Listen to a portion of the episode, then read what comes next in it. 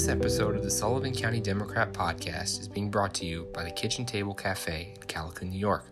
This month is their month of giving. For every cup of coffee sold, they'll be giving 25 cents to the Callicoon Pantry Food Drive that makes 350 plus meals a week.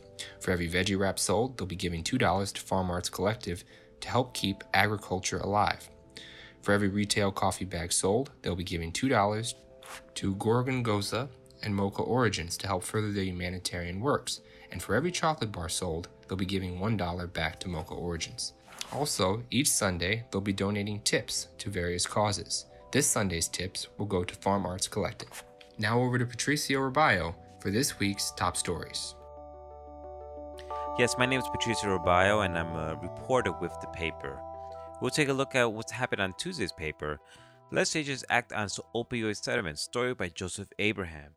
Fighting back against the opioid epidemic, Sullivan County, like several local and state governments, joined a lawsuit against various distributors and manufacturers of prescription opioids in 2017.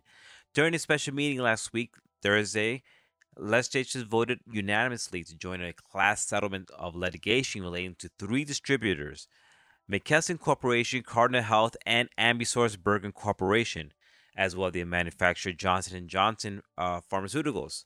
As for the settlement with distributors, according to the resolution, Sullivan County will receive the base amount of 2.8 million if Sullivan County meets each of its incentives. They will receive their first payment in February 2022. The resolution further states that under the best scenario, assuming all sentences satisfied, Sullivan County will receive a total of 4.9 million. Students prepared to go back to school. Story by Patricio Robayo.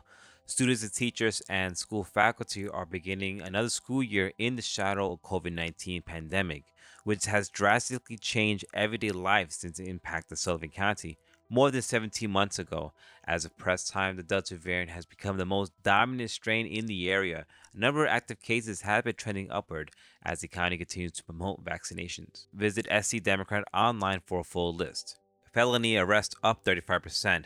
Violent crime is up. It's way up said Sullivan County District Attorney Megan Galligan to legislators on at last week's Thursday's Public Safety and Law Enforcement Committee meeting. She added that the first quarter numbers from the Division of Criminal Justice Services are in, and felony arrests are up 35% year over year compared to 2020.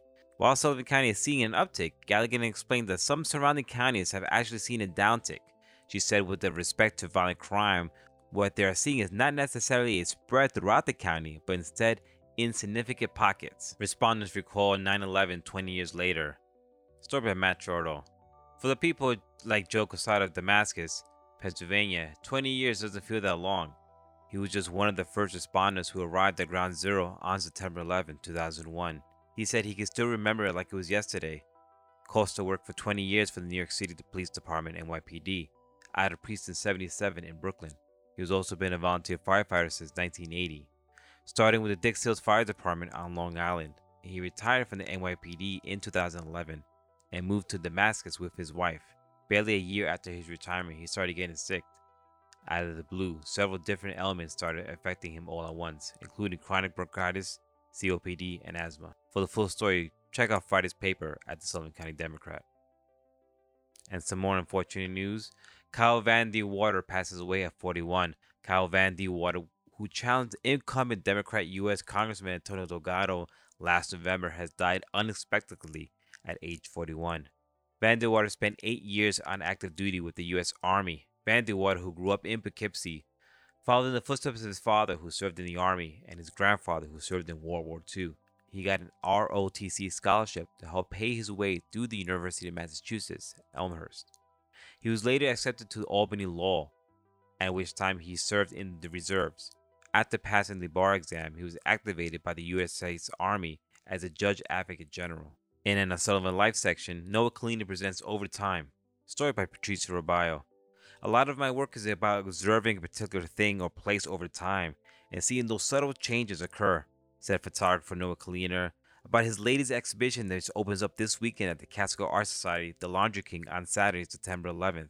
Overtime are two ongoing projects that Kalina has been working on over six years that are based in and around Lumberland, New York, the fog, and the great outdoors. Kalina is well known for another time-based project, Every Day, where he takes a self-portrait every day. Recently, his body work has reached a milestone of 20 years. For more information on the exhibition, check out the online at Democrat Online or check out Friday's paper in newsstands now. You can find all this and more in the pages of the Sullivan County Democrat online or newsstands now. You can find us online at scdemocratonline.com.